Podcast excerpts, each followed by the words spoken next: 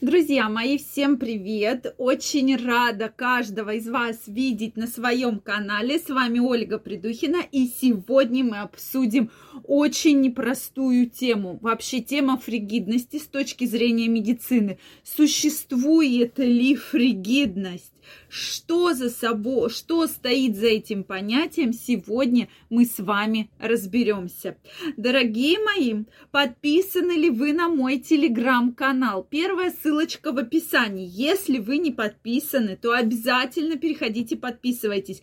Вы упускаете огромное количество самой интересной и самой уникальной информации. Поэтому переходите, первая ссылочка в описании, подписывайтесь, и мы с вами будем обсуждать самые интересные горячие темы. И обязательно проходите все мои опросы, которые я для вас ежедневно готовлю.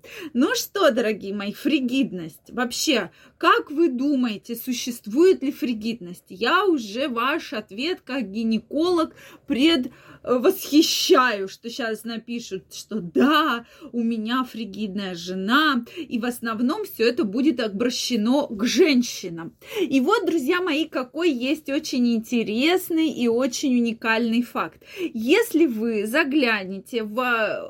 вообще в понятие фригидности, то мы увидим такое очень интересное значение, что фригидность означает это отсутствие сексуального желания, холодность у женщины, да? Почему часто женщин как раз называют фригидными. Как э, таковой диагноз поставить очень сложно, то есть это все безусловно по ощущениям, что вот женщине не хочется половых контактов, значит она фригидная. И что самое интересное, сейчас очень многие женщины, зная, что в принципе никак доказать фригидность нельзя, часто об этом откровенно говорят, что да, я фригидная.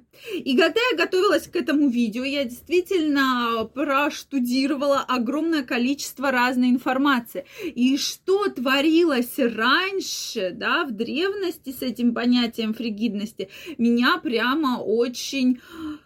заинтересовала, то есть именно тогда уже начали обращать на это внимание, что вот одна, допустим, женщина хочет секса, вторая не хочет, да, значит, она фригидная. И вот в то время, да, в древнее время, тогда считалось, что клитор никак не влияет на возбуждение. И действительно, даже существовали клиторэктомия, да, удаление клитора для того, чтобы женщина э, смогла вообще испытать оргазм. Представляете? То есть клитор и оргазм, никакой прямой следственной связи на эту тему не было.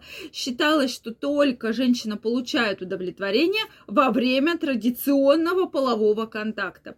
То есть, друзья мои, вот такое очень интересное время, да? И именно этой проблемой тогда начала заниматься, кто бы вы думали, Мари Бонапарт. О чем вам говорит эта суперизвестная фамилия? Конечно же, родственница Наполеона, да, там, по-моему, его внучатая племянница или внучка, прошу прощения, но точно близкая родственница, как раз-таки она начала первая заниматься этой проблемой. И психологи, сексологи активно изучали эту проблему, проблему фригидности именно у женщин. Какие только кровавые операции, манипуляции в то время не проводилось, и как только ставили эту причинно-следственную связь.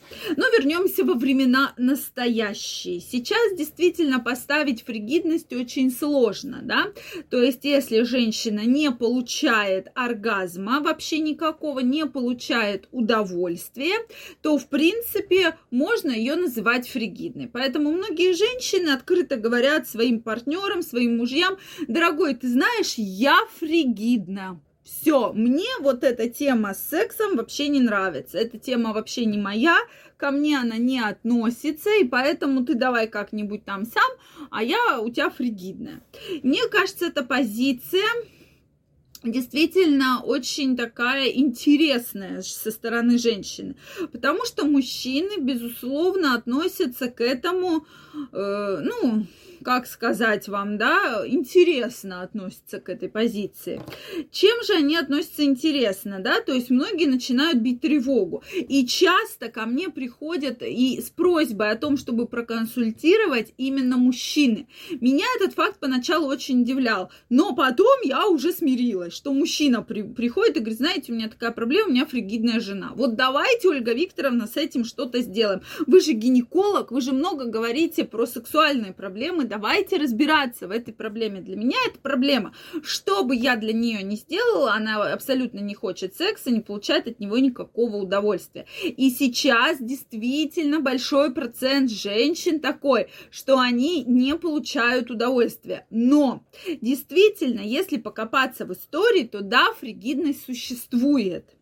Но часто, но в малом проценте, да, то есть это практически меньше десяти процентов, да, кто-то дает статистику пять-семь процентов, то есть достаточно-достаточно небольшой процент женщин. А сколько женщин, да, бьют себя в грудь и уверяют, что я фригидна, их же действительно очень много, но на самом деле им так выгодно, им так удобно, и они по какой-то причине не хотят абсолютно вступать ни в какие половые контакты с мужчиной, да, и, или на самом деле не получают удовольствия, потому что на это есть проблемы. Проблем в основном два, две. Это либо какое-то заболевание хроническое в острой форме или гинекологическое, которое женщину беспокоит, и, соответственно, ей больно, неприятно, то есть у нее такие вот как бы отрицания любой, любого половой связи из-за того, что будут вот такие неприятные ощущения, да, может быть, боль, кровянистые выделения и так далее.